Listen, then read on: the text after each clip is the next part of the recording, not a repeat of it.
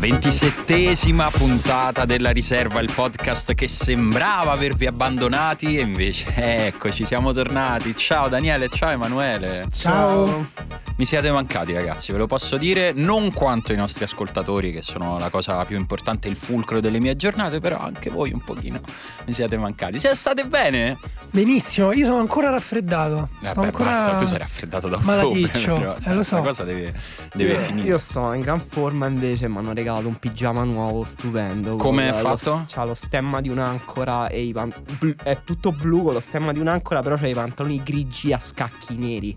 Beh, ma sembra orribile, detto veramente terribile. Così. Ma questa è l'arte dei pigiami, che c'è t- tutto un suo codice interno, per cui c'ha fanno i, roba sua, i capi più brutti del mondo, si sfogano. Però questo è un pigiama che risponde al codice del pigiama classico, cioè non è la nuova moda del pigiama de- del film, il pigiama del gruppo musicale, cioè questo è proprio pigiama eh, vecchie p- maniere. Il pigiama quello che ti fa vergognare, esatto, quando flanellona. C'è... Sì, sì, sì, pesante. Elastici sulle caviglie che, che salgono un pochino, sì. La mattina che sembra che no, sei andato sono, a ballare danza classica. Sono la notte. Contro i pigiami con, con l'elastico, però state facendo i vaghi. E qui i lettori, cioè, sono, gli ascoltatori, sono successe tante cose in queste due settimane, ma soprattutto uno di noi è andato in fin di vita all'ospedale. Sì, uno di noi è quasi morto. No, facciamo, dai, se, seriamente, no, non è morto, non in ah, fin quasi, di vita. Quasi, vabbè, sempre, allora, lo sai, c'è un vecchio allora, proverbio che dice da questa parte della tomba siamo tutti alla stessa distanza, vero, dalla morte. Vero. Vedo che hai letto certo durante senso. Le feste. No, allora per chi non segue la nostra pagina Facebook, a parte che state facendo un errore incredibile, però sulla no, se non avete fatto... Facebook in assoluto, no, fate bene. Io, io vediamo fino a quando per, anche perché si guadagnano dei soldi a seguire la nostra pagina. Sì, Facebook. Sì, sì, sì, si guadagnano. Ma sei... non che vi diamo dei consigli per fare dei soldi, no, proprio, no, proprio vi arrivano dei bonifici a casa. Facebook vi paga in bitcoin, che deciderete po- voi poi quando, quando cambiare. Comunque io vi inviterei un attimo a un momento di serietà che avevamo detto di tenere per l'inizio di questa puntata, invece vedo che già è andata come doveva andare, perché è arrivato il momento del nostro primo vero sponsor. No, io questa cosa no, l'avevo intuito, ma no, non no. ci credo. No, Daniele, ti prego. Io non posso allontanarmi due settimane. È il vero sponsor. No, ragazzi, è il vero sponsor e vi invito a un grande momento di serietà. Non devi ridere, vabbè, non devi vabbè. ridere. Ti non ascolto. So... Allora, ti spiego. Universal ha sentito tutte le puntate della Riserva, ha apprezzato il nostro gusto in fatto di cinema, ma anche sul di calcio. Cinema? Sì, sul calcio, sulla vita. Noi abbiamo un gusto. Beh, sì, tu, tutti quei paragoni tra Cassano e Buster Keaton. Sì, tutte... Cassano e Val Kilmer, tutte quelle cose lì. Comunque ci ha invitato a me e Emanuele mentre tu stavi via, che sei andato in Francia, magari eri in ospedale, magari eri in ospedale, questo lo scopriremo, chi di noi è stato in ospedale. Ci ha invitato a vedere questo film su Winston Churchill, che appena eletto prima, primo ministro, così subito d'amblè deve decidere se scendere a patti con la Germania nazista, ci sei? Sì, che sta vincendo la guerra. Ho, ho studiato storia, eh sì, però poi tu fai come te pare, e l'esercito inglese sta intrappolato in Francia, come puoi immaginare. Daniele, seguimi, non sì, mi sì, distrarre, mi... è un momento di se- serio, non è stato un momento semplicissimo, e infatti questo ti aiuta a ricordare il titolo del film, che si chiama L'ora più buia. Bu- esatto. Tipo storie di terrore. Bravo, non è l'ora o, o perché buia perché in Inghilterra è brutto tempo. No, non è un film sul meteo, è un film proprio sulla film difficoltà, sulla cupezza, perché comunque eh, stai sì. per scendere a patti col diavolo, che forse eh, non spoileriamo, perché un sacco di gente comunque no, non ha eh, studiato storia, quindi non, non lo sa. Ma chi è morta la maestra al liceo? Un sacco di gente non lo sa come finisce questa storia, quindi noi vi diciamo solo come comincia. Comunque cioè Churchill brutto si trova momento, insomma. Una situazione terribile, c'aveva contro l'ex primo ministro Chamberlain, c'aveva contro Halifax, c'aveva contro il re, doveva prendere delle decisioni difficili, comunque c'aveva contro tutti, e eh. lui ha scoperto gli haters molto prima dei social network, capito? Cioè anche questa fa, figura innovativa. Come si certo. fa a odiare un uomo così buffo? E infatti il primo titolo del film era L'ora più buffa, era una commedia carinissima, poi l'hanno cambiato perché non c'erano ancora le gif e i meme all'epoca. Esatto. Comunque questo film esce il diciotto gennaio, che non è questo giovedì ma il prossimo. Dipende sempre da quando ascoltano sta puntata. Sì, ma se l'ascoltate quando esce, come fate sempre, è, esce giovedì prossimo. Comunque diciotto gennaio, è un film intenso, emozionante, con ritmo alto, quindi cioè da Premier League, e comunque più divertente di una partita del Manchester di Mourinho, che insomma ci vuole poco, a meno che c'è no, veramente poco. Conte so sull'altra panchina. Vabbè, fate conto eh. che non l'ho detto. Comunque io confesso che in realtà ho fatto un po' di teatrino, però lo sapevo eh, anche. Siamo visto... andati insieme. Ho anche visto il film, mi è piaciuto, è veramente un uomo buffo Churchill. No, non devi eh, dire questo. Ma anche molto buia. forte, molto deciso, eh, molto determinato. E per continuare il paragone calcistico, diciamo che Churchill in quel momento è un po' come un allenatore un po' vecchiotto. Tipo? Eh, tipo Franco Colomba. Nice. A me ne viene in mente un altro senza capelli che era stato tipo? chiamato sulla panchina della nazionale. Ragazzi, di una grande nazionale. Secondo me, secondo no. me veramente non Comunque, è il caso. Un allenatore un po' vecchiotto a cui viene data una grande squadra in un momento di crisi terribile, esatto, tipo esatto. il Milan da adesso. Insomma, bene che vada, eh, la può salvare, ma sì. male che vada, però eh, esce cosa, male che va, esce la Svezia. Esce esatto, tipo Ventura. Con la differenza ovvia, però, che la mancata qualificazione dell'Italia non ha ammazzato nessuno, almeno. Beh, questo vediamo, però. Eh. Non ha ammazzato, mo' vediamo. Uh, io, io tra l'altro, se posso dire, ero appassionato della figura di Winston Churchill già prima. Che cazzo sta? Già qui, prima qui di... inizia la sponsorizzazione per Emanuele a parte. Non c'è bisogno di fare questa cosa. Vabbè, scusate, sono l'unico che studia. Emanuele, lo sponsor c'è, cioè non c'è bisogno di esagerare. Ma sconfinare. Io, no, davvero, io, man- io quando mandavo le, gli sms sì, d'amore sì, alle mie ragazze, cercavo sempre delle frasi di Churchill. Certo, certo, certo. Sì, è, perché era, era un conservatore, era, era di destra, era. era poi tu da sempre pure vabbè, un po' di destra, un po', no? un po' certo. i sani valori. Certo. Abbiamo anche degli ascoltatori di destra, ah, infatti, no? e, e si rispecchiano in Emanuele. E, però aveva un grande senso l'umorismo, un talento da oratore classico tipo Cicerone. C'è, c'è tipo, una frase di tipo Tavecchio pure. Di, di, sì, anche lui citazioni grande, cose grande. Beh, un, po', un pochino meglio per forse dire, un francese cioè, migliore Tavecchio forse un, un, suo, un suo amico Fre- Frederick Edward Smith grande che era un... ha fatto veramente i compiti Emanuele. È una cosa veramente io mi sto imbarazzo per lui. Era questo signore era un conte ed era sì. anche suo amico. Dice che Churchill si è preparato tutta la vita per fare dei discorsi improvvisate.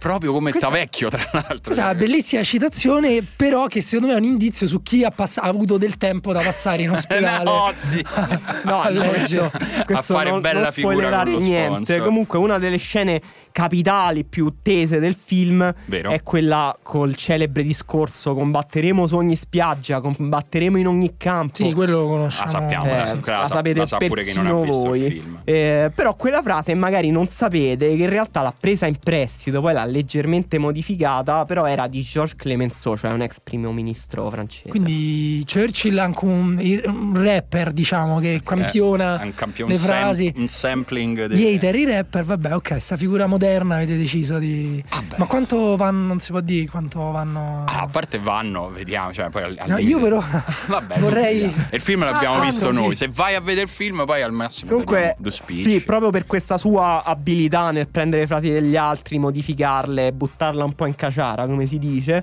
Più tardi vi farò un quiz per vedere chi di voi distingue Dai, eh. le dichiarazioni di Churchill da quelle di alcuni grandi allenatori, che poi non è escluso che qualche allenatore poi abbia in realtà Vabbè. preso in prestito le sì. frasi di Churchill, face, completando Senti, il giro. Eh, io non so se stiamo già perdendo lo sponsor dopo, dopo questo no, momento no, pubblicitario. Comunque in ogni caso L'ora più buia uscirà nelle sale il diciotto gennaio. Io e Emanuele l'abbiamo visto e ci è piaciuto. Certo, perché se non vi era piaciuto facevate no, beh allora sì, in realtà il film c'ha dei difetti. No, allora diciamo ti posso dire, io sono disgustato dal fatto che, che io vorrei questo film abbia vinto dei premi, perché mo è facile dopo il Golden Globe a Gary Oldman. Ah, certo, tu. Eh, cioè, io lo volevo dire prima. Gli hai dato il Golden piaciuto. Globe morale prima. Ma sì, Gary dato... Oldman che interpreta Franco Colomba. Mi pare. Gli hai dato il Golden sì. Globe del bel gioco. Cioè, dopo il Golden Globe facile, sono bravi tutti. Noi già prima ve l'avremmo consigliato. Mo tutti oh sì, L'ora più buia ho visto. Io direi che dobbiamo Globe, invece essere più sinceri con i nostri ascoltatori, quindi diciamogli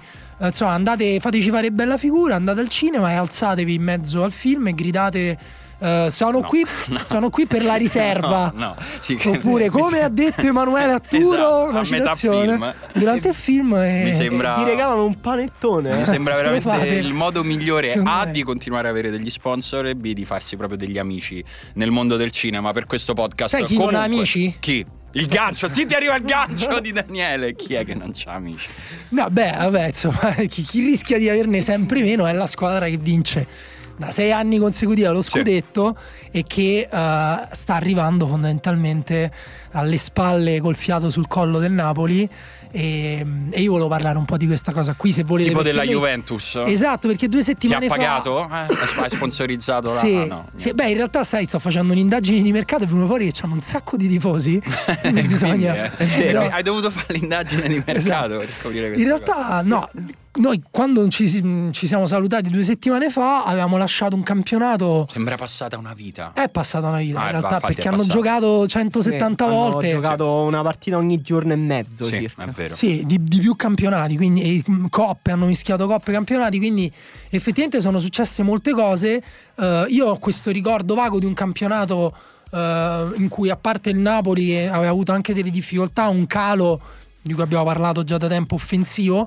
Il resto era insomma lì a, a lottare. Campionato invece, a quattro era quando quattro. Ci siamo lasciati. E invece è a no. due. È esatto. diventato un campionato a due. E Juventus e Napoli hanno scavato un piccolo solco dietro. Eh, però io devo dire, mi sembra rispetto agli scorsi anni una lotta a scudetto, a me sembra tra due squadre un po' imperfette. Nel Beh, senso, sì. entrambe sembrano, non sembrano le schiacciasassi invincibili. Anche quando vincono, e stanno vincendo quasi sempre, vincono sempre un po' faticando. La Juventus ha faticato tantissimo a Cagliari. uh, Il Napoli ci ha messo un'ora a sbloccare la partita contro il Verona. uh, Allo stesso tempo però si sono dimostrate più continue rispetto alle altre, e si sono dimostrate più continue soprattutto grazie alla loro solidità difensiva. La Serie A forse, perché alla fine, signora mia, in Italia eh. lo scudetto lo vince chi prende meno gol. Sì, allora stati- statisticamente effettivamente eh, nel calcio è un grande momento, signora mia, ma lo diventa perché è vero. Pensa che è una signora mia che può parlare più lingue, perché in realtà statisticamente proprio nel calcio in generale Uh, è è più, ha più valore non prendere gol piuttosto che farne. Um, però detto questo, sì, sono d'accordo fino a un certo punto sulla difficoltà nello sbloccare le partite, perché da una parte effettivamente c'è, ad esempio, di una squadra offensiva come il Napoli che crea, che tiene la palla, che la, che la muove molto anche velocemente. C'è un'oggettiva difficoltà contro squadre che si chiudono, che prendono determinate precauzioni. Un problema del Napoli, un problema di altre squadre verticali, eh, come ad esempio la Roma, un problema anche di squadre che non sono verticali perché non riescono eh, invece appunto a, a creare occasioni, eh, a maggior ragione quando una squadra è chiusa. Però non sono così tanto d'accordo sulla Juve, che secondo me ha quel controllo mentale e eh, tattico sulla partita, eh, che non è un controllo del pallone ma un controllo degli spazi. Il Napoli controlla il pallone e non porta il pallone in area quando le cose vanno male, perché poi secondo me nelle ultime due partite è andato un po' meglio. La, la Juventus comunque controlla gli spazi e poi ha dei giocatori in grado di sfruttare ogni minimissimo errore. È vero, col Cagliari eh, ha avuto qualche difficoltà, però ho visto, ho negli occhi ancora una palla persa del Cagliari per, per errore, tac tac, tre passaggi, la Juve quasi è arrivata in porta. Allora, a me delle due squadre che sono rimaste in questo campionato, che era a quattro, tu ricordi quando era a quattro, invece adesso è diventato a due, mi sembra che la curva di, la, di rendimento della Juve sia più spiccatamente ascendente. La vedo, la vedo meglio, nel senso, è vero che il Napoli sta, cioè nel senso non puoi mettere in discussione il fatto che sia una squadra in salute, perché altrimenti non... È, conti- è più continuo rispetto agli altri anni, sì, nonostante non abbia sicuramente fatto sì. Il Napoli, eh, il Napoli sembra aver trovato il modo per risolvere quello che era il problema che ci eravamo detti quando ci eravamo lasciati, no? Cioè quello, come sopperire all'assenza di Gulam e di Milik, oltre ad altre criticità che potevano emergere a seconda dell'avversario che aveva davanti, ma quelli erano due problemi seri che aveva il Napoli. Sta riuscendo ad andare avanti, anche un po' soffrendo ogni tanto, che è un dato di crescita, però eh, la Juve mi sembra soffrire meno eh, nelle ultime, nelle ultime partite. E questa cosa che hai detto tu la volevo dire pure io, di, della capacità di eh, risalire il campo con una velocità nel momento in cui gli avversari eh, ti mettono un po' in difficoltà, perché il Cagliari l'ha messa in difficoltà la Juve. C'è stata anche tutta la polemica, il tocco di mano, i Bernardeschi, che quelle polemiche nascono se una partita rimane eh, in qualche modo aperta, equilibrata, all'avversario esercita una no, pressione. Oddio, in Italia nascerebbero, nascerebbero uguali anche sul tre a zero, diventano importanti nel momento sul in cui il risultato fatto... è combattuto. E ci sono state, almeno ricordo a memoria, ma ce ne saranno di più, due o tre occasioni nelle quali io sono rimasto personalmente impressionato dalla velocità di Higuain a, a risalire il campo, che non vedevo correre così da un po' di tempo, dopo, soprattutto dopo un'ora di partita. Pensavo stessi per dire dopo le feste. No, eh no, ma le feste, lo, il dopo le feste quest'anno gennaio is the new dicembre, quindi sì, lo, sì. Vedremo, lo vedremo tra un po'. Uh, la Juve mi, mi sembra più in sì. questo momento più convincente, ma sarà una bella lotta però. Sì, io non sono del tutto d'accordo sul controllo della Juventus, che a me sembra inferiore rispetto a quello degli scorsi anni. Contro il Cagliari la Juventus ha rischiato sia col uh, mani di Bernardeschi, ma ha rischiato anche con un miracolo incredibile di Szczesny a un certo punto su Pavoletti, e anche contro la Roma ha rischiato di buttare via la partita al novantatreesimo regalando palla a Dzeko, una partita che aveva controllato, però comunque ha, continua secondo me ad avere dei cali di concentrazione, di gestione dei momenti che non ha prima. Però è vero che ha una qualità della rosa veramente eccezionale, perché ha iniziato l'anno Dybala eh, segnando tre gol a partita, ha smesso, ha cominciato a entrare in un momento di forma incredibile Higuain, ha smesso Higuain, adesso Douglas Costa ha cominciato a fare i buchi a destra. Eh, contro il Cagliari eh, la Juventus ha vinto con un gol di Bernardeschi. Come sempre le tessere sembrano andare al loro posto. eh, Dall'altra parte il Napoli invece, ogni piccolo eh, tassello che viene a mancare sembra un po' smembrarsi la forza della squadra. eh, ha so- Lo diciamo da quando è andato via, da quando si è infortunato Gulam, che il Napoli è meno brillante nel palleggio, nell'uscita bassa da dietro. Ha sopperito andando più in verticale, magari dando più responsabilità a Giorgini, ancora di più a Insigne. Uh, però appena manca qualcosa uh, il Napoli viene meno. Viene, viene in mente la partita di Coppa Italia contro l'Atalanta, mancava Reina e il Napoli ha fatto ancora più fatica a costruire palla da dietro, e, e il Napoli è stato eliminato alla fine, sì. E quelli sono problemi strutturali in un campionato, nel senso continueranno a mancare uomini, continuerà, magari salterà Insigne due partite, Mertens due. A me di quella, di quella partita ha colpito molto una cosa, che tutte e due le squadre avevano fatto un po' di cambi, no? Mm, di turnover normale che si fa in Coppa, soprattutto nel momento della stagione che è il più vicino alla pausa, quindi ci arrivi necessariamente un po' scarico.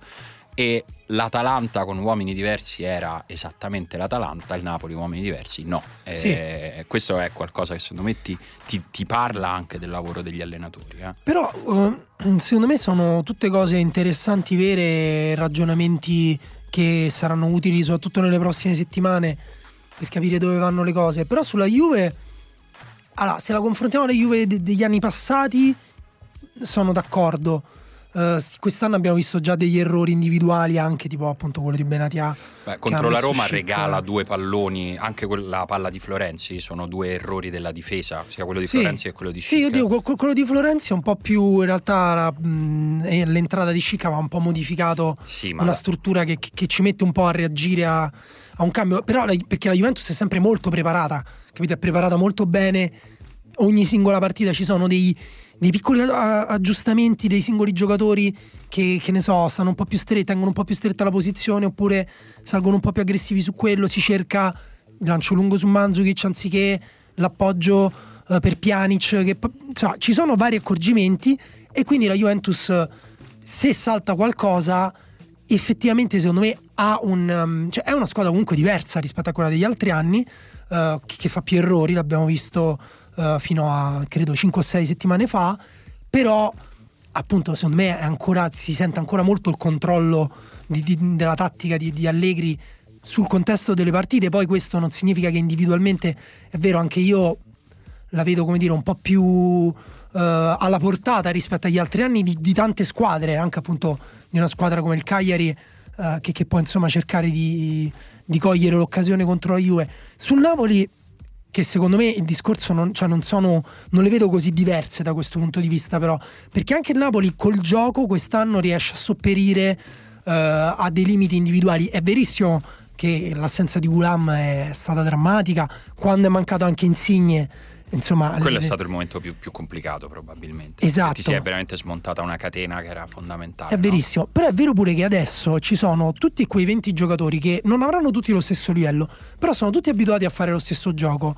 uh, Ormai i movimenti sono introiettati da parte di tutti, e se ci fate caso a volte riescono a essere pericolosi quando le squadre avversarie sbagliano, nel senso magari loro non costruiscono, non hanno il solito gioco brillante, sono un po' più opachi, faticano, sbattono di più sugli avversari, però appena la squadra avversaria sbaglia loro sì, trovano questo, questo è molto l'occasione. Vero, ed è quello che dicevamo anche all'inizio di questa stagione, cioè che eh, il gioco del Napoli in realtà eh, c'è la solidità di questi meccanismi offensivi soprattutto, è ciò che gli permette di rimanere a galla anche nei momenti di peggiore esatto. opacità. So, so, sono due squadre secondo me che ti costringono a tenere una concentrazione altissima tutta la partita, non tutti ce l'hanno, ogni tanto la perdono anche loro, e che stanno secondo me facendo mh, entrambe, insomma poi lo dicono anche i numeri, l- meglio rispetto a- all'altro anno, nonostante sì. abbiano tutte e due già una piccola crisi. E se- secondo me però è diverso il punto del percorso nel quale si trovano, nel senso che il Napoli sta,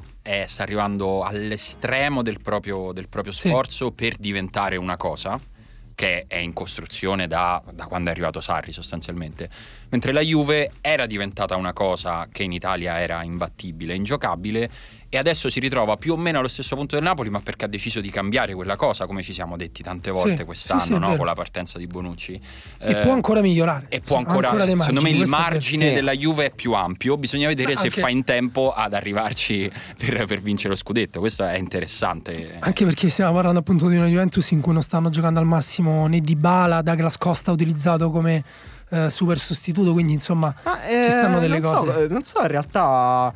Con questo Douglas Costa Dybala gioca?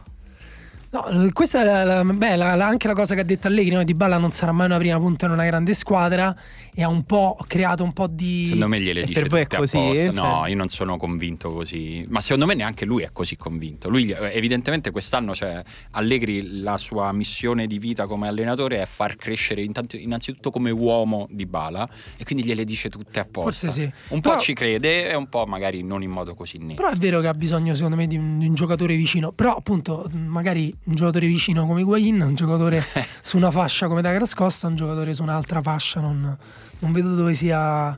Vabbè, comunque problema. Qua stiamo ignorando un elefante che è nella stanza, ma che, che è Hugo? No, che sta non... bene, Hugo vi volevamo sta dire bene. Sta bene, Hugo non sta è lui. Hugo sta bene. Stiamo ignorando il fatto. Era lui che tossiva, non so se si è sentito.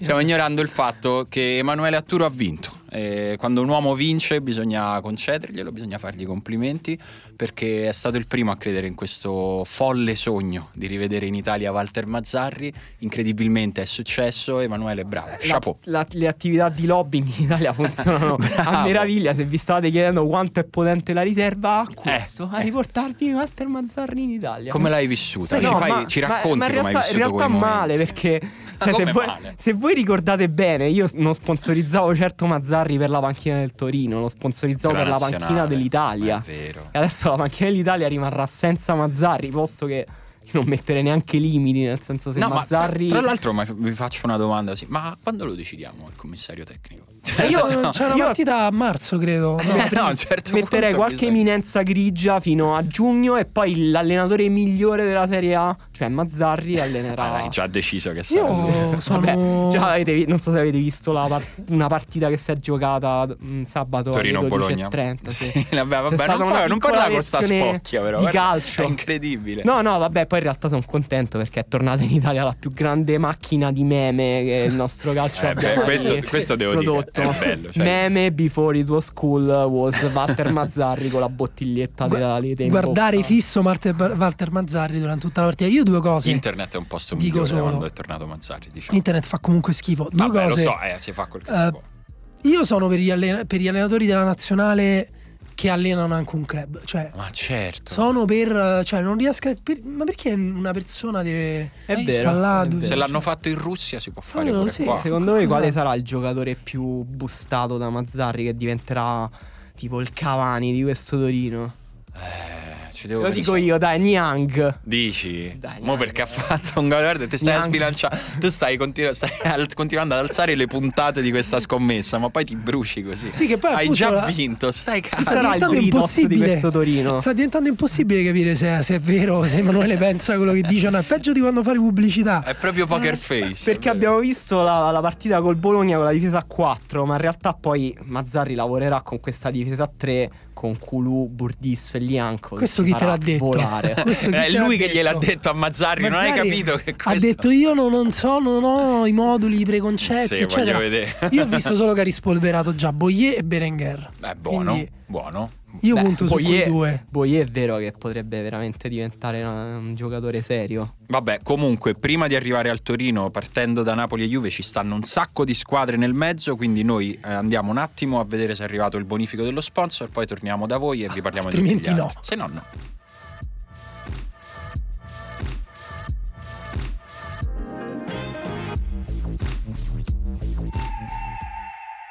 Oh, allora, intanto come prima cosa ringraziamo Delfi che ci ha, per l'anno nuovo ci ha regalato delle musiche nuove, perché è un uomo di straordinaria generosità, e quindi a tutti quelli che ci chiedono dove lo sento Delfi perché le colo- la colonna sonora della riserva mi fa impazzire, adesso sono entrato già in mood cinematografico, la colonna sonora sì. della riserva. Ma, eh, Delfi è un, un membro di Tiger and Woods, quindi potete cercare Tiger and Woods e sì, c'è, anche, c'è anche proprio un SoundCloud Delfi. C'è anche il SoundCloud suo Delfi, esatto, potete cercarlo in tutte e due le... Tra l'altro giravoce, non so se è vero, ma un giorno verrà commercializzata la colonna sonora della riserva, quindi proprio i fan più accaniti eh, potranno acquistare il vinile in edizione limitata a centoventinove euro. Chi però sa, poi vediamo, sa, perché vediamo. Non... Vabbè, c'è tutto un cofanetto con dentro delle nostre lettere scritte a mano, con i capelli di Emanuele, foto di Emanuele, gli aforismi di Churchill, gli aforismi di Churchill, cioè tutta una cosa, cioè proprio il V I P package, la riserva, e più che un disco sarà un'esperienza, però ci stiamo lavorando, non vogliamo di troppe cose. Esperienze strane eh, eh, eh, le stanno facendo questo è un gancio ancora più fine, fine, perché... le stanno facendo Roma e Inter, che avevamo lasciato, come abbiamo detto, tutte e due, eh dai dai che stiamo lì, dai che sarà una corsa fantastica, e adesso le troviamo eh insomma vediamo, comunque alla fine pure le ritroviamo a, lo vede pure mia sorella che ci manca un centrale difensivo. Spalletti è scoppiato eh, come... era la sorella? Non era un altro parente? No, mia madre, mia madre, mia madre. Detto, e lo vede anche mia madre che... eh, Spalletti niente eh, come, come fa oh, ti lo abbiamo dire? Salutato anche quest'anno alla fine prima immagino... di solito lo salutiamo alla fine, quest'anno abbiamo salutato a metà. Eh, comunque, come fa Spalletti? Spalletti non lo fa nessuno. Cioè, nel senso, eh, sì. sembra proprio un'imitazione di Spalletti quando Spalletti sbrocca i giornalisti. E invece è lui. Io me lo immagino al, al telefono con la madre, che la madre gli dice: ma Luciano, ma, eh, tu vuoi far comprare un difensore centrale? Mamma, ma che ti devo dire? Esatto, secondo me è una conversazione vera, quella, quella, sì, che, lui, sì. quella che lui ha riportato. E comunque diciamo che eh, nell'Inter, quando Handanovic e Icardi fanno i supereroi, è la base per vincere, eh, non sempre basta. Sto partendo dalle cose facili. È proprio base, va. Eh no, ma però. Il portiere e l'attaccante. È così. Quando il centravanti segna, il allora, portiere para. Eh, lo, allora loro due hanno fatto molto più che segnare e parare in questa stagione, no? Handanovic è stato probabilmente il miglior portiere no, della Serie A. E, e Icardi è stato probabilmente il miglior centravanti della Serie A, insomma, fino sì. adesso. E questo, il loro rendimento altissimo c'è stato in, nelle vittorie dell'Inter.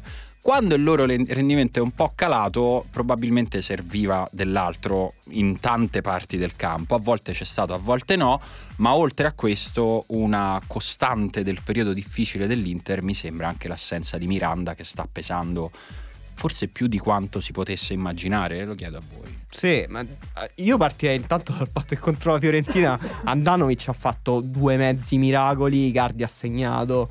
Le cose e infatti si sono portati a casa un punto in una partita esatto. nella quale chi segna al novantaduesimo è, è quello che recrimina, è, sta, è stata assurda per quello. Sì sì, la Fiorentina tra l'altro in grande crescita, ha giocato benissimo, forse è una delle squadre più complicate da affrontare adesso, lo era particolarmente per l'Inter, anche perché è una squadra molto simile all'Inter, cioè una squadra disordinata, una squadra molto fisica che gioca ad alti ritmi, ad alti volumi, che crossa, tira tanto, fa casino. E eh, per cavarne poi qualcosa, in questo momento la Fiorentina è più in forma dell'Inter e meritava forse la vittoria. Questo calo dell'Inter eh, non è che voglio dire che fosse prevedibile, però avevamo detto che l'Inter aveva una rosa corta. Simone con... era, non aveva solo detto, aveva acceso candele.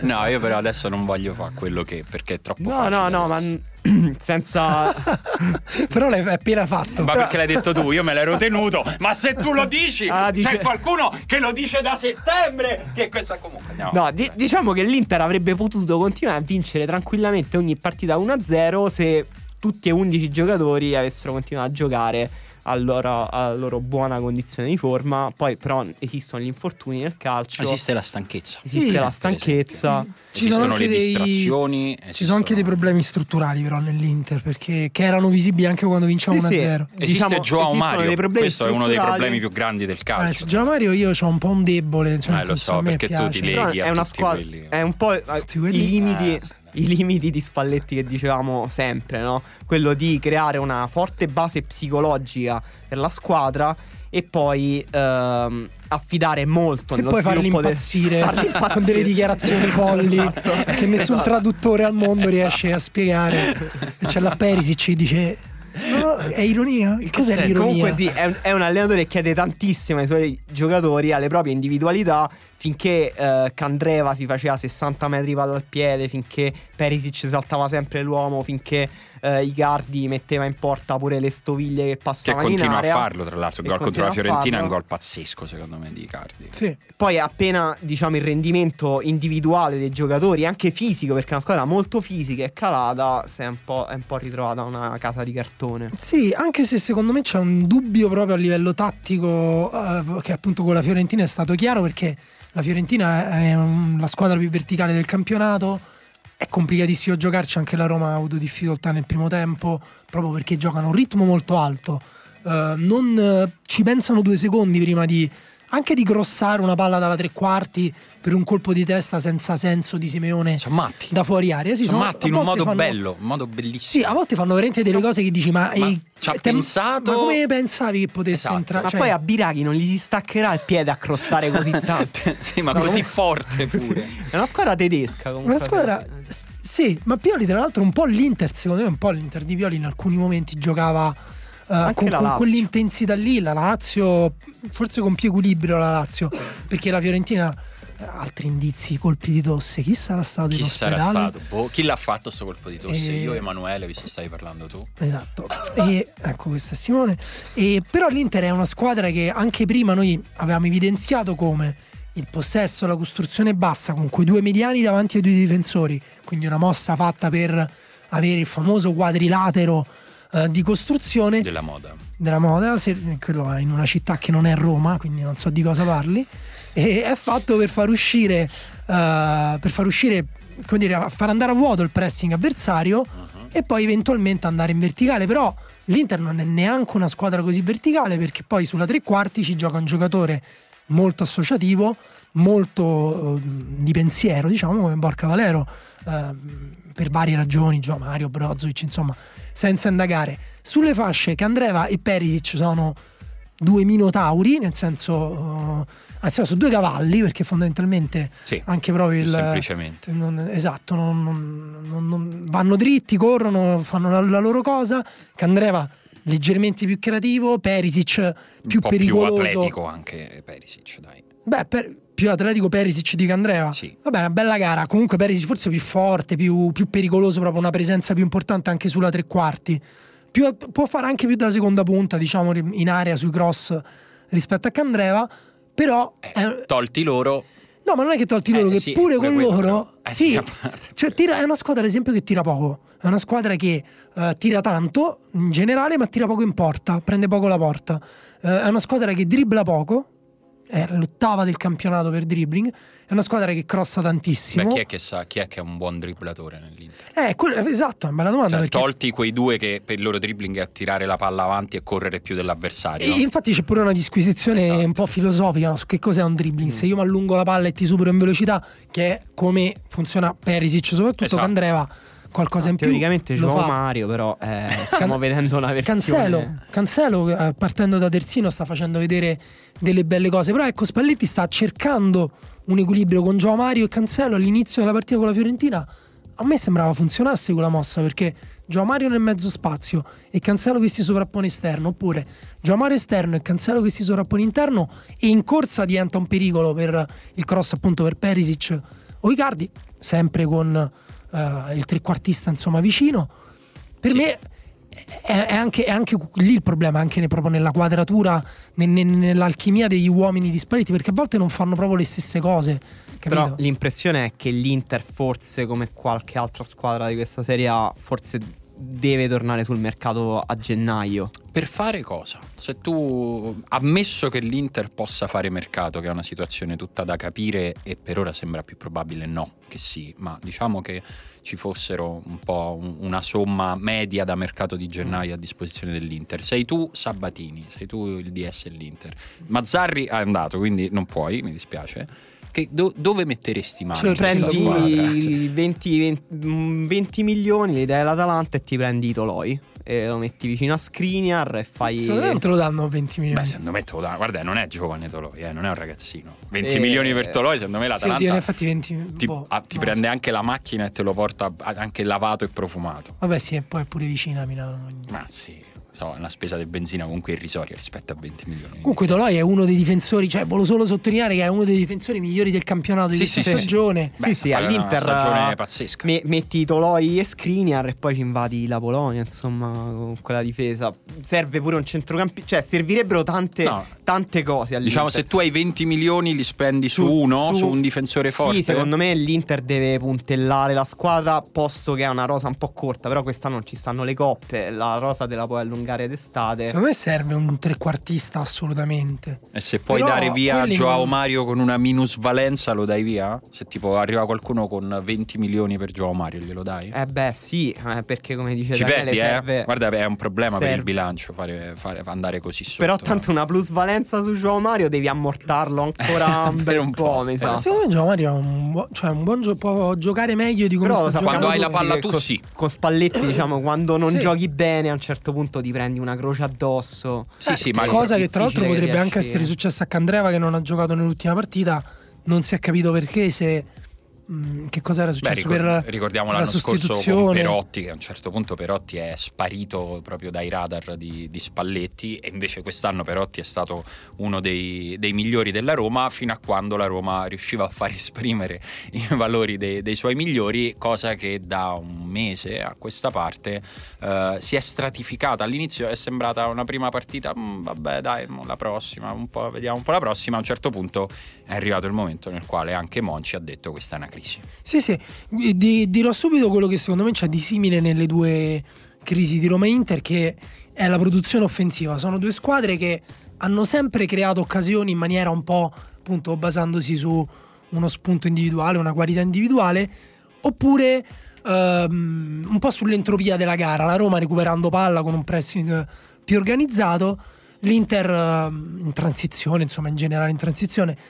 Però sono due squadre che secondo me devono fare grandissimi miglioramenti con la palla tra i piedi. La Roma, l'abbiamo vista con l'Atalanta, una difficoltà enorme nel far uscire la palla dai piedi dei difensori, con Manolas che il primo tempo ha dovuto a fare prendersi... lanci, a prendere responsabilità che non possono Però essere que- le sue. Questo è un problema che adesso dura da, da, da, da almeno un anno, che le squadre avversarie lasciano impostare Manolas o i terzini, che l'Atalanta marca uomo, si sa.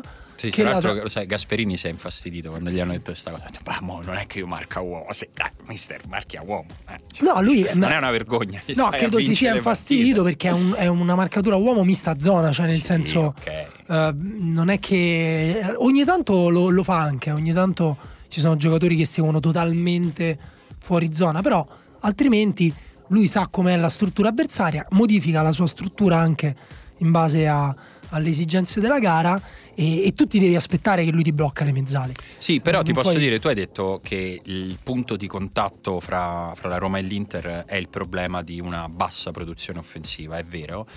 Il punto è che la Roma nell'ultimo mese ha perso anche quello che, nonostante la scarsa produzione offensiva, le permetteva di restare lassù, che era una tenuta difensiva sì, sono, importante. Sono, sono cose legate. Sono cose eh, sì. Perché la Roma, se guardi gli ultimi gol che ha preso, l'ha presi tutti perdendo palla lei e sì. poi subendo la transizione. Sì, sì, è, infatti ha, ha preso gol anche in con il Sassuolo. Con, quello con il Sassuolo veramente è stato il segnale di, di un momento molto complesso. Anche più di quelli che hai preso contro l'Atalanta, secondo me. Quello, il gol contro il Sassuolo è arrivato contro una squadra alla quale quella partita interessava veramente rela- sì. una squadra che non stava facendo niente per segnare, se non il minimo sindacale che bisogna fare in Serie A per giocare una partita con dignità, e la Roma gli ha, le ha praticamente regalato prima il pallone, poi il cross e poi il gol con errori in serie. Quello secondo me è stato il segnale veramente preoccupante, unito a tutto questo che ci stiamo dicendo. Sì, diciamo però che il Sassuolo sapeva bene cosa fare, e in Italia credo al momento non ci siano squadre che forse il Verona, non lo so, è pure un po' che non lo guardo, che entrano in campo, non dico impreparate, però che non hanno studiato no, no, non bene. Non dico che il Sassuolo fosse impreparato, però non c'era l'Inter. Una furia agonistica in no, campo. No, no, ma, ma quello che voglio dire è che ormai come gioca la Roma lo sanno, lo quali sanno sono tutti. I difetti della Roma lo sanno e, e li sfrutteranno. Lo stesso vale per l'Inter, eh, che appunto è una situazione meno specifica, però pure l'Inter quanto ha sofferto ogni volta che la Fiorentina è riuscita a girare palla dalla difesa e a uscire dal pressing. Um, devi eh, fare qualcosa. Qualcuno, qualcuno diceva che eh, il problema più difficile da risolvere nel calcio è fare gol. Diciamo che Roma Inter lo confermano. Se ne stanno accorgendo, no? La Roma è, diciamo, è da inizio anno che gioca meglio senza palla che col pallone. Um, a un certo punto sembrava, all'inizio sembrava troppo rigido Di Francesco. Uh, nel senso che cercava combinazioni troppo complesse con queste mezzali che si allargavano. Poi sembrava che i giocatori avessero preso più libertà individuale, che si venissero a cercare la palla nei mezzi spazi smarcandosi. Adesso io non ho sinceramente capito, uh, contro l'Atalanta c'è stato forse il punto più basso della manovra offensiva della Roma, con le mezzali che si andavano a nascondere Beh, a certo dietro la difesa. Cinque attaccanti in campo. E quello forse è sì, stato il primo è. momento. Il secondo tempo ha completamente perso struttura la squadra. Però anche nel primo, appunto, diceva Daniele, non si trovavano, non si trovavano mai queste mezzali. Io non, non capisco quale dovrebbe essere. Beh, eh... quello è la, la, l'ha scritto oggi Federico Higuain nell'analisi sull'ultimo uomo, che c'è un duplice problema: l'isolamento di Dzeko, che le mezzali si avvicinano per, insomma, per, non, la, per non trovarci, per non scusate, ah, ma la tossite tutti, la tossisco prima. Eh, Dai, sai eh? che queste cose si attaccano la moda quando della... stanno in una stanza piccola. La puntata, perché ancora non mi sono preso l'influenza, vorrei evitare. Ah, quindi hai spoilerato che non sei stato a finire in ospedale. Eh, ci si può finire un sacco di cose in ospedale, però. Eh. Vero, però insomma, diciamo ci sono più cose della Roma che, che si sommano. Perché cioè... poi se non trovi le mezzale devi andare direttamente da Dzeko. E Dzeko deve venire più allora, contro. Io trovo che i, i terzini, che sono diventati, si sa, una frase ormai che si può ripetere a memoria, uno dei ruoli più importanti nel calcio contemporaneo, però c'è chi ancora utilizza i terzini come veramente de, de, delle torri a scacchi, che mo manco lo so, magari sono un pezzo incredibilmente importante, però vanno solo dritti e orizzontali su questo.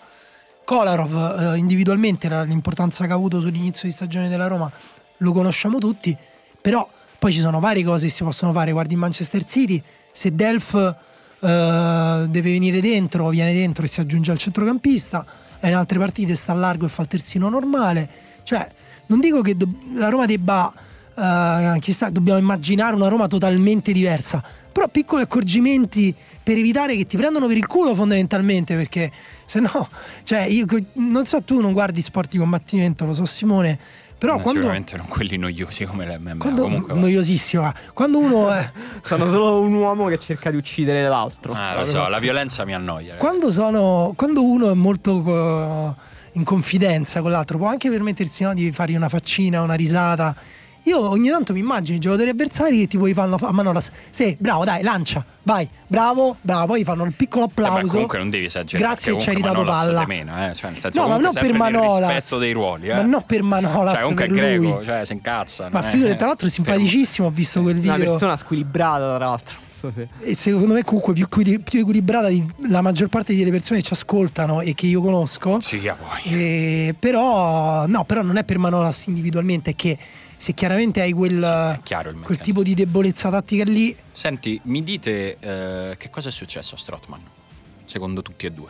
Che si è rotto due volte il ginocchio, non so se l'avete sì, sfuggita dopo, sta notizia. A un certo punto, a un certo punto però Strotman era tornato ad essere un giocatore, anche se non era sì, quello del prima del sembrava che no? stesse modificando il suo gioco su un, basandosi di più sulla tecnica.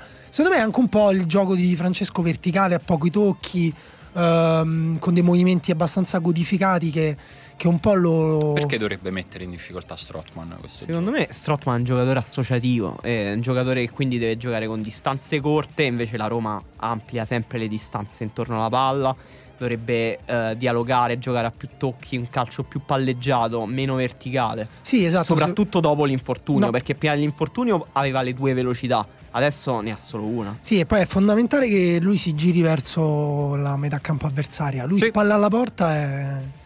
è un altro giocatore. Emanuele, hai gli stessi venti milioni che avevi quando eri il direttore sportivo dell'Inter, adesso sei il direttore sportivo della Roma, che ci fai? La Roma manca un'ala destra da quando ha venduto Salah, quindi sarebbe da prendere Marez, che però è stato venduto eh, appena a, adesso a, al triplo dei soldi, tra l'altro. Con venti milioni io non penso che puoi prendere nessun giocatore migliore di quelli, di quelli che, che hai, hai.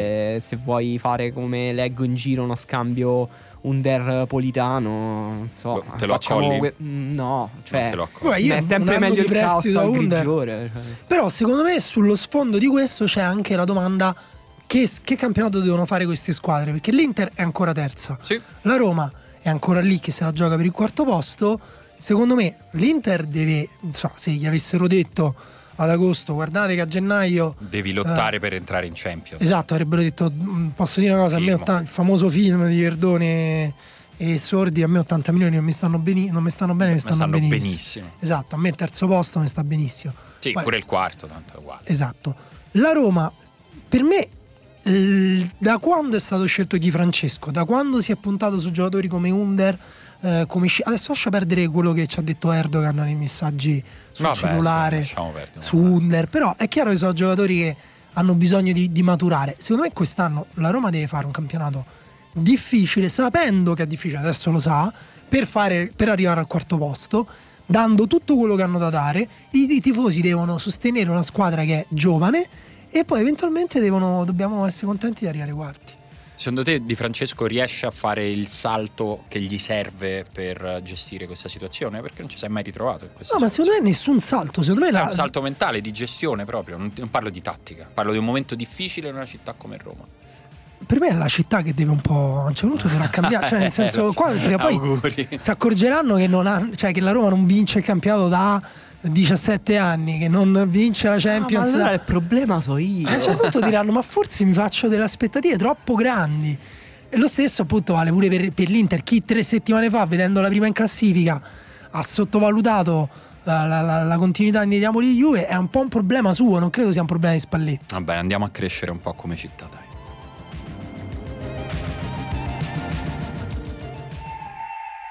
Eh, senti Ugo, se ti stai a rompere le palle basta che lo dici. Ti rimandiamo in ospedale, capito? A mo' Ugo è stato in ospedale. Eh certo, sta lì, sta lì a guardare il telefono mentre noi stiamo qua a fare la storia dei podcast. Guarda, è un'arroganza straordinaria. È proprio vero quello che si dice sui francesi. Mo, vabbè. È vero, è vero. Comunque eh, noi avevamo viziato all'inizio di questo podcast per qualche settimana con il giocatore on fire. Poi evidentemente non ci piaceva il nome di questa rubrica e quindi non l'abbiamo fatta più. Però noi ci va di parlare ogni settimana di un giocatore, quindi ve lo chiediamo a voi: come dovremmo chiamarlo questo momento? Voi ditecelo la settimana prossima, magari gli diamo il nome che avete deciso. Secondo me qui pure si annida lo spazio per un altro sponsor.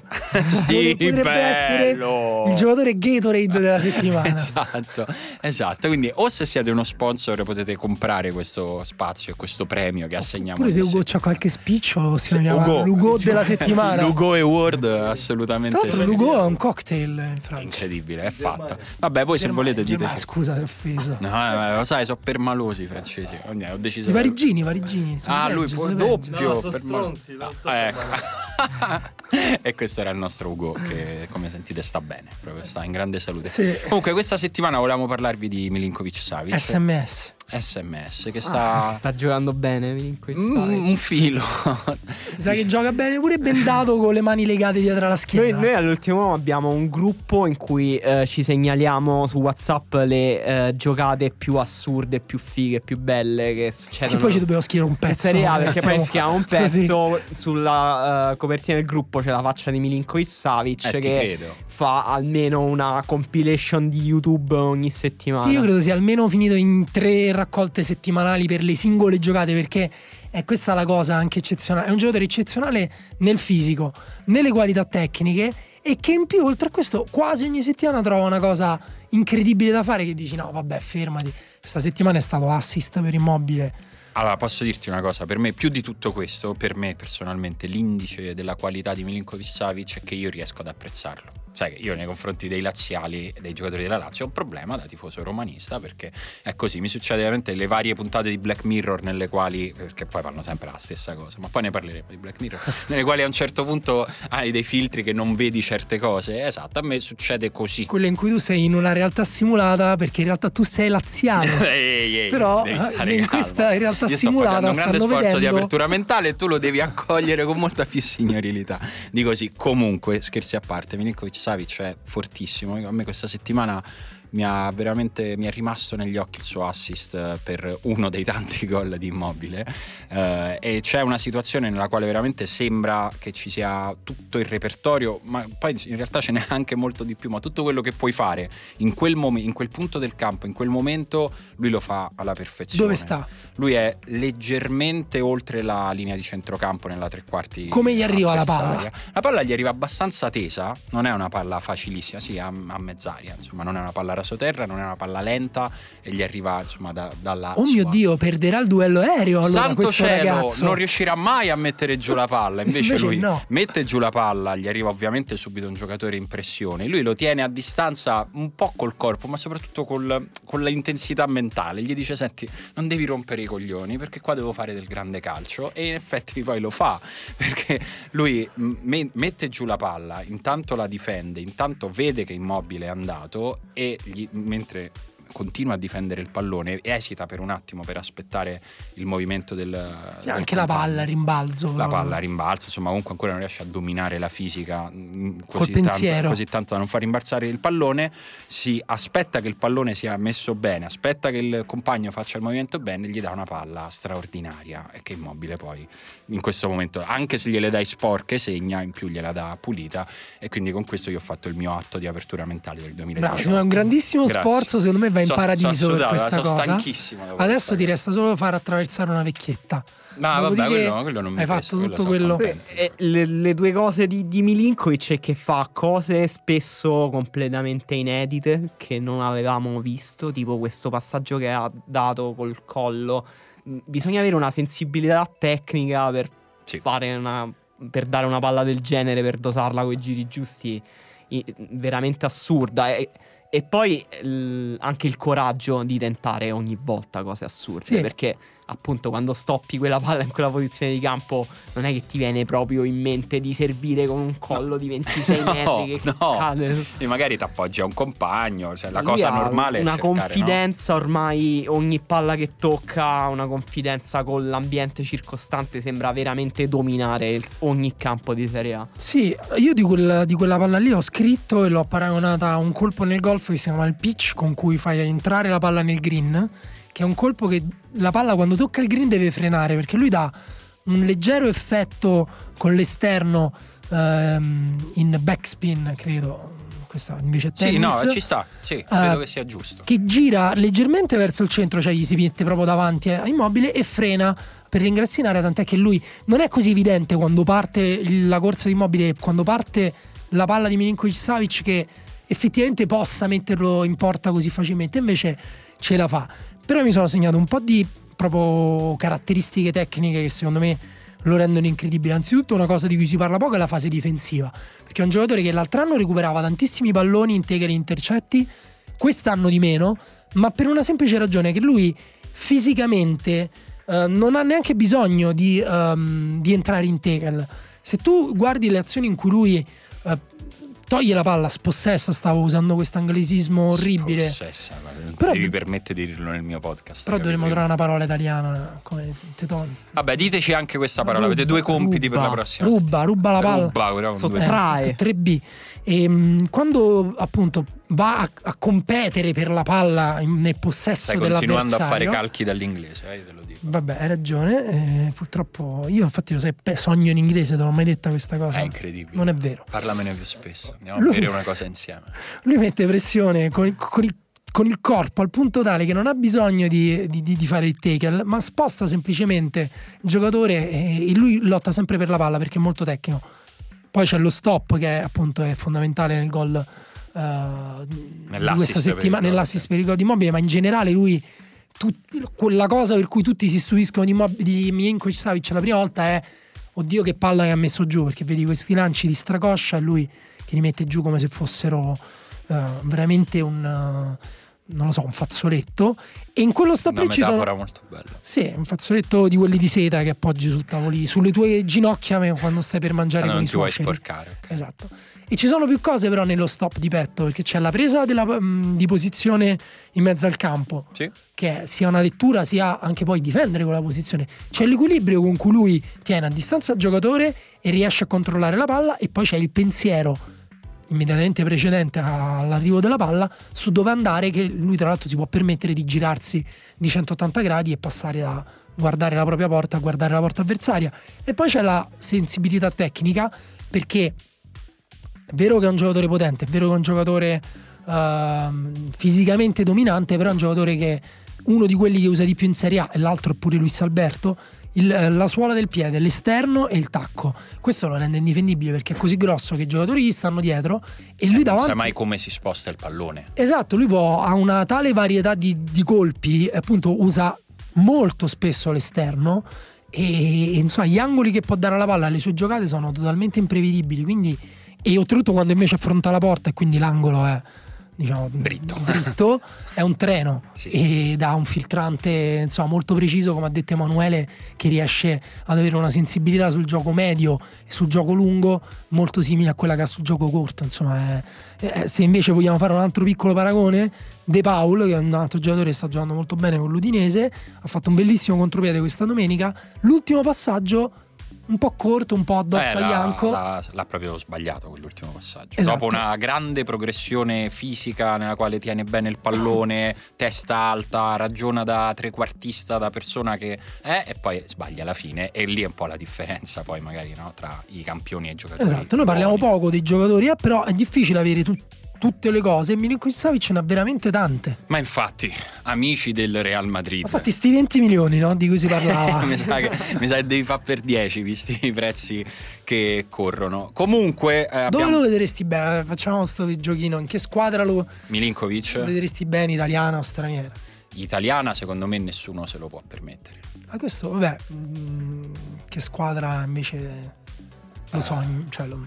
No, allora se mi dici lo vuoi vedere giocare, lo voglio vedere giocare, eh, mi vado in crash, perché è un giocatore forte che non posso voler vedere nella Roma, quindi è no, proprio quello, una cosa, ok, una cosa... diamolo per scontato perché okay. eh, non lo so, secondo me io lo vorrei, lo vedrei bene in Premier sinceramente, un giocatore. Invece io secondo me no, perché ci sono i ritmi troppo alti e mh, beh e... però non mi pare uno che può soffrire ritmi alti, cioè anzi eh. mi sembra proprio un, un tipo di giocatore che non è il classico giocatore no, che ha i piedi buoni e ha bisogno ci sono di pochi tempo spazi. Per giocare. Sì, però lui è uno di quei giocatori nei, che ha la, il pensiero che precede l'azione. Sì, e, sì, e questo so, secondo so, me sono d'accordo, però c'è sempre qualcuno che va a sbattere con qualcun altro in Inghilterra, c'è sempre sì, ti giri, il, ti arriva qualcuno il addosso. È che tutte le eccezionalità vengono ridotte a normalità quasi in Inghilterra, quasi tutti i giocatori rimangono diventano normali. Però io sono d'accordo con Simone che anch'io lo vorrei vedere invece in Premier League, proprio per invece vedere come tutte queste doti che poi in realtà a livello ideale si potrebbero anche sposare bene con l'Inghilterra, perché è vero che ci stanno ritmi alti, è vero che ti tolgono spazi, però l'eccezionalità di Milinkovic è proprio che invece lui riesce a rallentare, a prendersi il suo spazio, il suo tempo, proprio perché è dominante rispetto all'ambiente. Secondo Posso me Conte no? se lo sogna la notte. Esatto, io eh, lo vedrei sì. bene Dai.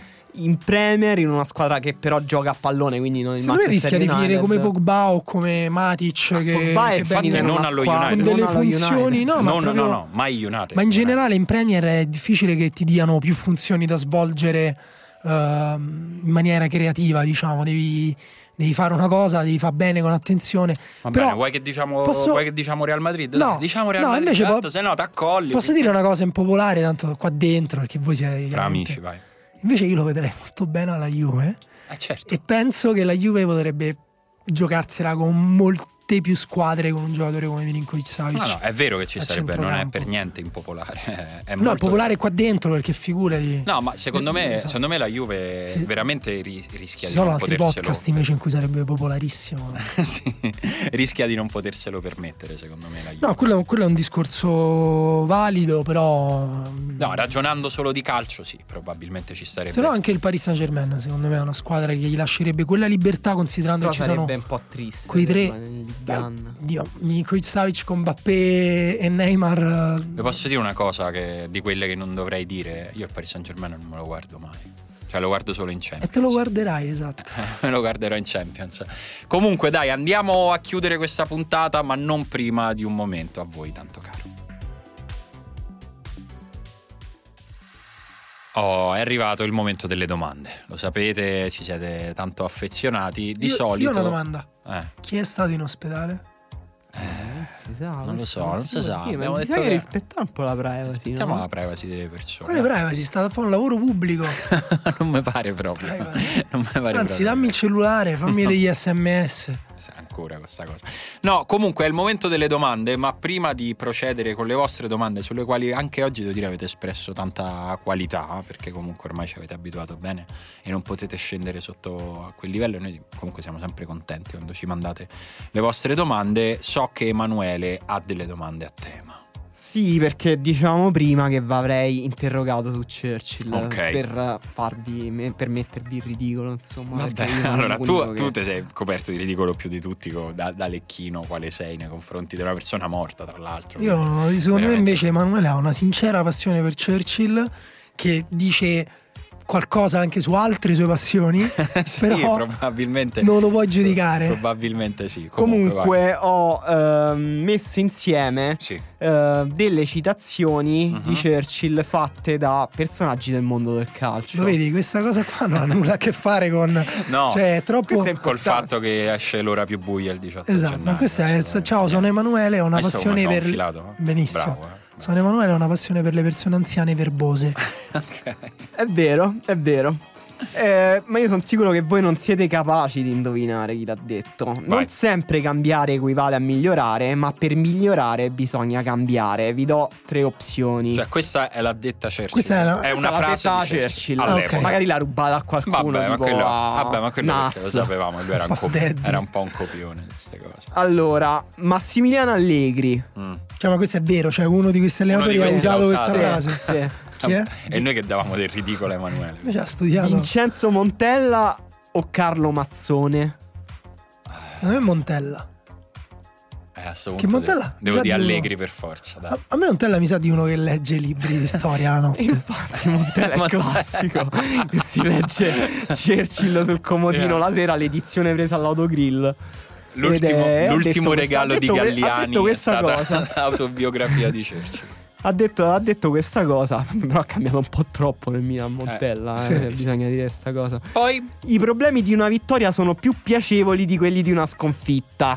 Fabio Pia- Capello. Piacevoli? Sono, piacevoli. Fa- eh, Fabio Capello. Cazzo, tra l'altro aggiungerei Vincenzo Montella ancora, no. quindi grandissimo fan di Churchill. O Sinisa Mihailovic, altro uh. uomo di grande raffinatezza. Secondo me questa è una frase cinica da Capello, Capello perché ecco, uno che il culto su. della vittoria. Capello? Sì. Capello su Google fa proprio tipo citazioni vittoria. Vittoria Churchill. Invece no, invece no. era Sinisa Mihailovic. Mamma mia, che non ha, non ha mai vinto. Vabbè, non sa neanche che cos'è la vittoria. No. Vabbè, ok. Allora, questa è un'altra. Il successo è l'abilità di passare da un fallimento all'altro senza perdere entusiasmo. Montella. Ah no, basta. Zdenek Zeman, Vincenzo Montella o Rudi Garcia? Il su- no, me la devi ridire però, perché eh? mi sono distratto. Stavo il pensando successo a... è l'abilità di passare da un fallimento all'altro senza perdere entusiasmo. Ma questa è bella, questa la, la farò mia. Mazza, in ogni caso. Bella, questa è bella veramente. Garcia, Montella o Zeman? Secondo me, allora, Garcia non, non ha come dire, l'interiorità per ammettere una, scon- per... una sconfitta. Zeman sì. Zeman, secondo me è da Zeman, c'è cioè quella melanco- me- sì. melanconia un po' da Zeman. in realtà nessuno di questi tre, però sarebbe stato bello se l'avesse detto Zeman. Che me. Dai, c- questa la possiamo dare ad Honore e Zeman, sì, secondo me. Sì. L'ho messa perché sarebbe stato bellissimo Zeman un giorno dicesse questa cosa. Eh, è troppo tardi, penso, per quello. Andiamo alle domande dei nostri, dei nostri amici, direi, a questo punto, eh, ricordandovi che stiamo parlando tutto sto pippone su Churchill perché il diciotto gennaio esce L'ora più buia al cinema. Vi avevamo chiesto delle domande sui nostri genitori. Allora Fabrizio ci chiede: i vostri genitori vi hanno supportato durante il percorso universitario nonostante presumo sia stato umanistico? Eh, a me sì. Sì, a me sì, perché mh, sono così di antiche vedute che pensavano che io avessi, mh, avrei fatto il maestro poi. Ah, vedi. Il maestro. No, a me mi hanno supportato nonostante fosse un passaggio delicatissimo dal tecnico industriale. Io perito te- elettrotecnico e dico vabbè, vado a fare lettere. E loro hanno detto bello, eh, mamma vai, evidentemente sai fa solo quello, perché non sapevo manco cambiare la lampadina da perito elettrotecnico, quindi era facile supportarmi. Poi a, a me non ti interessa? Eh no, poi ah um, ma secondo me bisogna capire che cosa si intende per supporto. Non mi hanno neanche mai ostacolato, però diciamo che mia madre si lamentava del fatto che portassi parecchi libri a casa, quindi vabbè, certo, quella però è una questione proprio di, di ordine della casa, no, è una sì. questione logistica. La mia madre è proprio quelle persone che proprio entra in casa e poi fa: ma tutti sti libri, ma quando ma li leggi? Ma dove li metto poi adesso? No, ma mica hai letto tutti sti libri. Senti, Luca chiede: qualcuno di voi ha tradito il tifo di papà o di mamma? Sì, di tutti e due. Papà è della Juve e mamma è dell'Inter. Ma dai, che persona orrenda, mamma mia. Ma no, pensavo i miei. Ma che brutta scusa. Coppia anche. E quindi sei diventato della Roma perché sì. hai visto il capitano. No, era prima, sono diventato della Roma prima del capitano. Sono diventato della Roma per Balbo. Uno zio. Feller, Balbo. No, scuola. No. Scuola, scuola, per, scuola. Per, per, per far parte della massa. Esatto, Simone per Cidiene. Non sentirmi solo. Vabbè, mio fratello era del Parma, ragazzi. Cioè, nel senso, era, un, era una, bellissimo. Una lotteria. Sì, bellissimo. Cioè, certo, fino adesso a un certo sarà, esatto. No, io, bellissimo con i soldi dei contribuenti. Esatto. No, io ho rispettato. Sì. No, invece io tutti sanno che mio padre era razziale, però non è manco stato un tradimento, non hanno fatto nessuno sforzo per farmi passare da quella parte là. No, una volta mi ha portato allo stadio a vedere la Lazio al Flaminio, pioveva e ricordo solo che un tifoso ha tirato l'ombrello al guardialine, però sai che non so se è un ricordo mio ricostruito, però c'era questo tifoso che poi ha passato tutto il secondo tempo a richiedere l'ombrello indietro al, al guardialino. Che storia è? Senti, sì, cioè... forse me l'ha raccontato lui, perché non so se sono mai stato al Flaminio io a vedere una partita di calcio, non so, sono così vecchio. Io l'ho visto la mia prima partita di calcio, questo non cioè, me lo ricordo. Potenzialmente avrei potuto fare, potrebbe essere un ricordo io, perché sai Black Mirror su ste cose ci ha so. preso. Io ci ho visto un derby del cuore dove mio padre mi ha detto che ho gridato delle cose brutte a Bruno Conti e io non mi ricordo niente. Bruno adesso te ne vuole quotidianamente, dice mi ricordi del bambino? No, ma fortunatamente non se lo ricordo. Ma non so neanche che motivo avessi. Comunque vabbè, lasciamo perdere. ehm, Francesco ci chiede: nessuno dei vostri genitori vi ha mai detto che davate troppa importanza al calcio? No, sinceramente mai avuto questo. No, io mia madre pure sul calcio, cioè dice a me ma tutte queste partite, ma che partite, serve? Tutti tua madre è contro l'accumulo di cose. Sì, quando esatto. è troppo basta. Sì, sì, pure mia madre diciamo ogni tanto si lamenta del fatto che mio padre guarda partite continuamente, c'è quasi l'installazione di un, di un campo verde a casa. Non è una tivù, è un rettangolo verde sempre, dove si muovono perennemente. Ehm, Filippo ti chiede, questa soprattutto è solo per Emanuele, come hanno reagito all'immagine incontenibile euforia del figlio, quindi tu, per il ritorno dell'oste del tre cinque due, il grande Walter? Beh, questa è una passione tramandata da mio padre. Prima dicevamo del tifo che non viene tradito dei, dei padri, perché mio padre tifa Walter Mazzarri proprio. Fantastico. Personalmente Um, colleziona quant- citazioni di, Mar- di Walter Mazzarri. Francesco fa una domanda molto giusta: quanto hanno inciso i genitori di Simone sul cinismo di Simone? Allora, a parte che io rifiuto la lettura secondo la quale io sia una persona cinica, perché non devi, di- non devi confondere i ruoli che noi abbiamo qui dentro con quelli che abbiamo nella vita. Poi diciamo che se cioè, anche non sei, non sei cinico, ti disegnano così. Mi disegna così la riserva. Comunque diciamo, a parte questo, i miei genitori sono zero cinici, sono due persone buone. Ma anche non sei cinico. Ma manco io, però diciamo che se io lo sono, anzi, secondo, sei un po', secondo il nostro amico, sei un po' la destra del cuore te, un po' un pochino, sì, quella destra che vuole bene alla gente, un po' a tutti, diciamo. Sì, io sono un po' così perché i miei genitori sono delle persone buone che mi hanno insegnato a volere bene alle persone. Non scherzo, sono proprio zero cinici, ne sono molto contento. A una certa età, dopo una certa età, queste frasi non si dicono più per scherzo, però ah, fino, è vero. fino a una certa età invece dici non puoi dire una cosa del genere seriamente. No, no, adesso sei sub... scemo. No, no, ormai eh, oh, quando, quando i vostri genitori hanno accettato che il vostro lavoro consiste nel guardare partite di calcio, mai mia madre pensa che non lavori.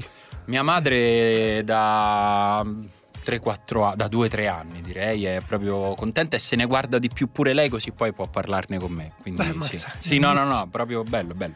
Poi no, è mia... brutto quando la Roma perde e mamma mi scrive "ma sta Roma", che è la frase che non vorrei mai sentire, però. Io devo eh. dire, ho un po' il problema opposto con la famiglia di mia moglie, che invece, eh, essendo francese, avendo una cultura del lavoro molto più ehm, come dire, non, non proprio popolare, cioè non lavoro faticoso, non lavoro, però appunto devi comunque lavorare. Quando guardo una partita e magari, che ne so, appunto devo scrivere, devo guardare una cosa, mi vengono vicino e fanno "ah, stai lavorando?" E allora io là ci tengo e dico "no, non sto lavorando, sto guardando una partita di calcio". Quindi rispetta il fatto che io sto mazza, cioè... però tu la butti su un piano di scontro pesante così. Ma no, ma perché c'è sta questo rispetto sconfessionato, cioè ormai proprio. Che poi se sembra sempre ironico. Ah, stai lavorando. Ah, stai lavorando. No, invece il problema è quando non è ironico, quando invece è proprio, proprio oggetto, e ti dice proprio l'importante è che no, io non lavoro, rivendico il fatto. Mi voglio guardare le partite. Riesco, cazzo. esatto, riesco a sopravvivere almeno finora, fino a trenta, eh, non vi dirò trentacinque trentasei no, anni. È uguale, dai. Eh, è non, guardando partite di calcio, quindi.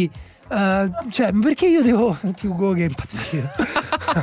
Ugo, Ugo manco te lavori, eh. Cioè, te lo ricorda che sei qua. Cioè, siamo cioè, noi i tuoi datori di lavoro. Rendite te... conto della cioè, tua vita, fai un bilancio. Nessuno, cioè, rendiamoci conto di sta cosa. Cioè, non c'è lavoro in Italia. Bene, bene. Comunque, io volevo. Guardiamoci le partite di calcio. Oh, sì, cioè, ma non ho capito. Invece, no, meglio ah, quelli che invece lavorano su Facebook stai, fanno le. Stai portando le i tuoi problemi personali nel podcast. C'hai fatto caso quelli che fanno i. Niente, i post di Facebook come se stessero lavorando facendo il post di Facebook sì, sì, su sì, qualsiasi sì. opinione. Hanno visto un film e devono fare la recensione, la recensione. Non Mollaci, nessuno mollaci. vi dirà di lavorare per quella cosa là, esatto. State lavorando gratis per Zuckerberg. È vero, è vero, è vero. Questo... Eh, io volevo salutare Alessandro Di Nallo, che avevo redarguito su Facebook. Ciao, perché aveva detto, aveva detto che, ha, che aveva googolato per rispondere alla domanda. Io, sì, detto... io stavo rispondendo, sei un po' un infame, vero? Eh sì, no, io gli ho detto solo che per lui la riserva finiva qui, invece non è vero. La, questa grande avventura continua, puoi continuare ad ascoltarci e ti vogliamo bene come se fossi una persona onesta.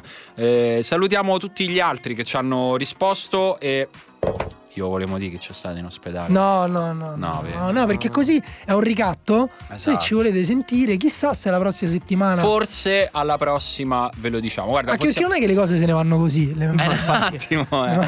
Dai, vogliamo fare una cosa, un passo nei loro confronti. Non c'è stato Daniele, abbiamo eliminato una possibilità. È vero, anche perché poi tra l'altro chi ha scritto con tutta quella certezza Daniele, ma io voglio sapere, ma chi vi conosce? Esatto, vabbè, ma questo co- vale per tutti e tre, però io tutti, ma solo tutti quelli so, che hanno scritto un paio di volte. eh, Io pensavo tutti quelli che hanno scritto il nome, io ho detto ma come cazzo, ma, ma perché? Ma mo perché? I primi, i primi hanno tutti detto Simone. Dai, sei un po' il più anziano, diciamo. Ma non è vero. Assicurazioni. È vero, è vero. Comunque tu sei più vecchio di me. Però tu sembri. Ah, è vero, un pochetto sì. Però guarda, c'ho la felpa della NASA, questa la mettono solo i giovani, tu c'hai la camicia come i vecchi. Vabbè, chiudiamo sta puntata che è meglio.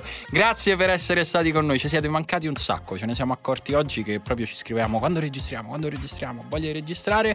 Eh, grazie se condividerete questa puntata, grazie se andrete al cinema gridando, andate a vedere sì, anche altri buia. film. Sì, com- punto. comunque gridando sono qui grazie alla riserva, mi raccomando, questo è importante. Torniamo la settimana prossima, non ci sarà il campionato, ma inizierà il grande momento calciomercato. E poi... quale... Eh dai, divertente, divertente. Grazie ancora, ciao! Ciao! Ciao!